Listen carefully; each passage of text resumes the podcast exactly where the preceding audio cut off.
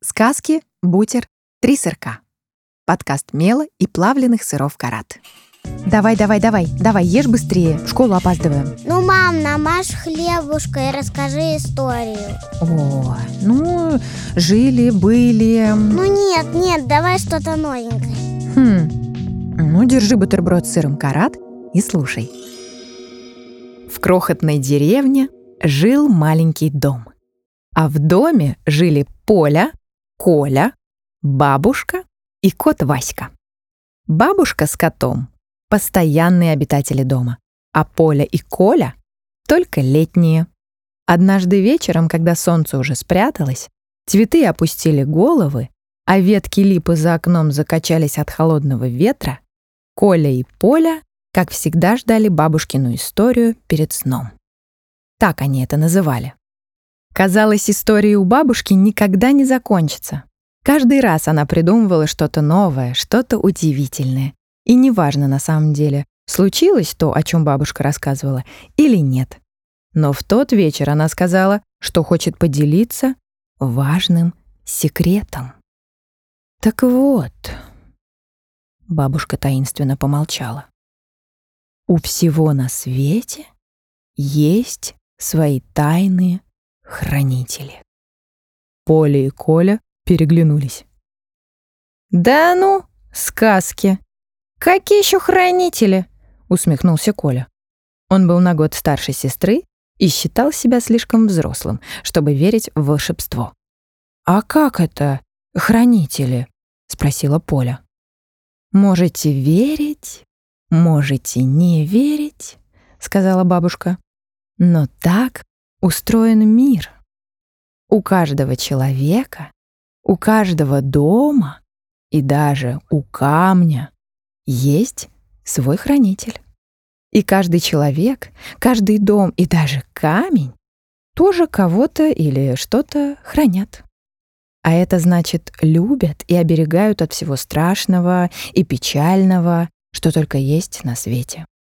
Иногда хранители справляются, а иногда нет. Но если их не будет, то все в мире развалится. И все станут одинокими. «А, я знаю!» — обрадовалась Поля. «Ты хранишь истории!» Бабушка улыбнулась. «А они — меня!» «Еще скажи, что наш Васька тоже хранитель!» — хмыкнул Коля.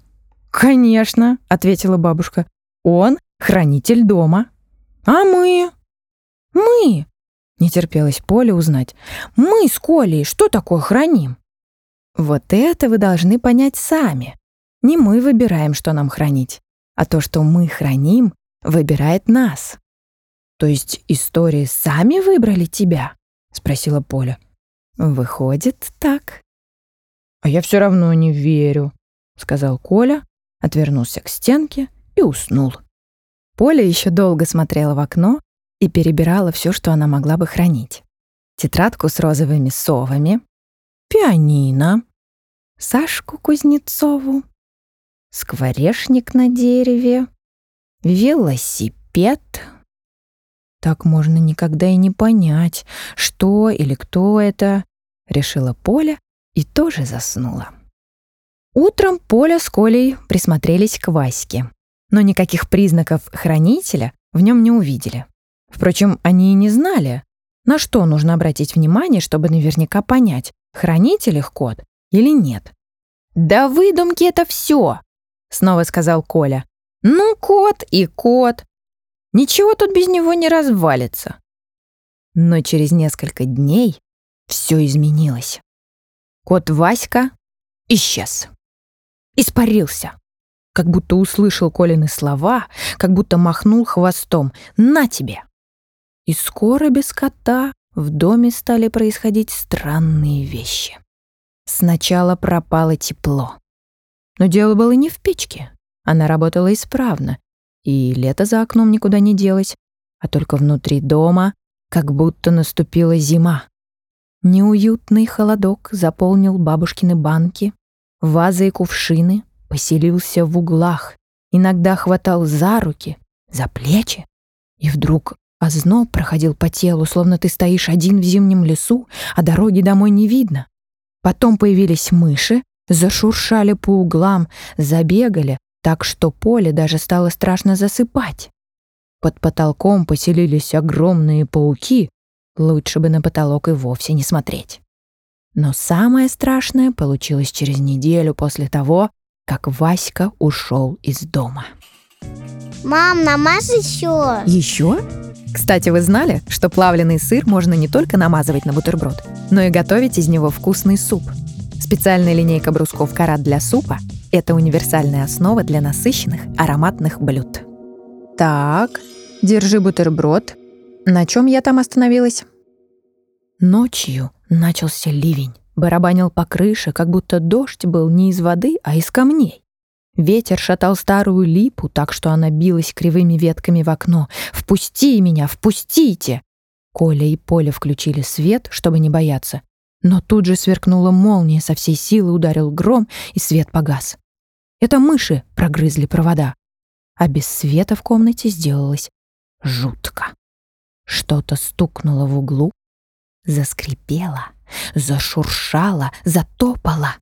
Занавеска взметнулась, как крыло какой-то огромной птицы. Поля заплакала. «Мне страшно!» Коля схватил одеяло и накрыл им сестру. А потом и сам забрался под него, обнял Полю и сказал «Не бойся, не бойся, я с тобой». Поля прижалась к нему, а гром все грохотал, молния целилась прямо в их окно. «Ты тоже не бойся», — прошептала Поля. «Если что, я спасу тебя от ужасного ужаса, когда он подберется к нам». И тут в комнату вошла бабушка с фонариком в руке. «Испугались?» Поля и Коля высунули головы из-под одеяла. «Вообще нет», — сказал Коля. «Ни, ни капельки», — дрожала Поля. Бабушка поставила фонарик на стол. «Иногда в темноте какие-то вещи видишь гораздо лучше, чем при свете. И теперь я вижу, кого вы храните». «Кого же?» «Кого?» — заволновалась Поля и еще сильнее обняла брата. «А он ее». «Сами догадайтесь», — улыбнулась бабушка. Гроза закончилась, дождь утих, и ветер улетел во свояси. А утром к ним вернулся Васька, весь мокрый, грязный, с примятой шерстью и отломанным когтем. Но никогда Коля и Поля так не радовались коту, как в то утро. Теперь они точно знали, что у всего на свете есть хранители, и что хранитель их дома снова с ними, а значит, все будет хорошо. Вскоре из дома исчезли мыши, пауки свернули свои паутины и попрятались, холодок выветрился, как старый воздух, и дом снова стал живым и теплым. И снова он обнимал всех, кто в нем жил, а особенно хитрого Ваську, который всем доказал, что без хранителя дом становится просто холодными стенами под крышей. Мел и бренд плавленных сыров «Карат» благодарит автора оригинальной истории Татьяну Белокопытову и писательницу Анастасию Строкину, которая создала по мотивам этой истории настоящую сказку.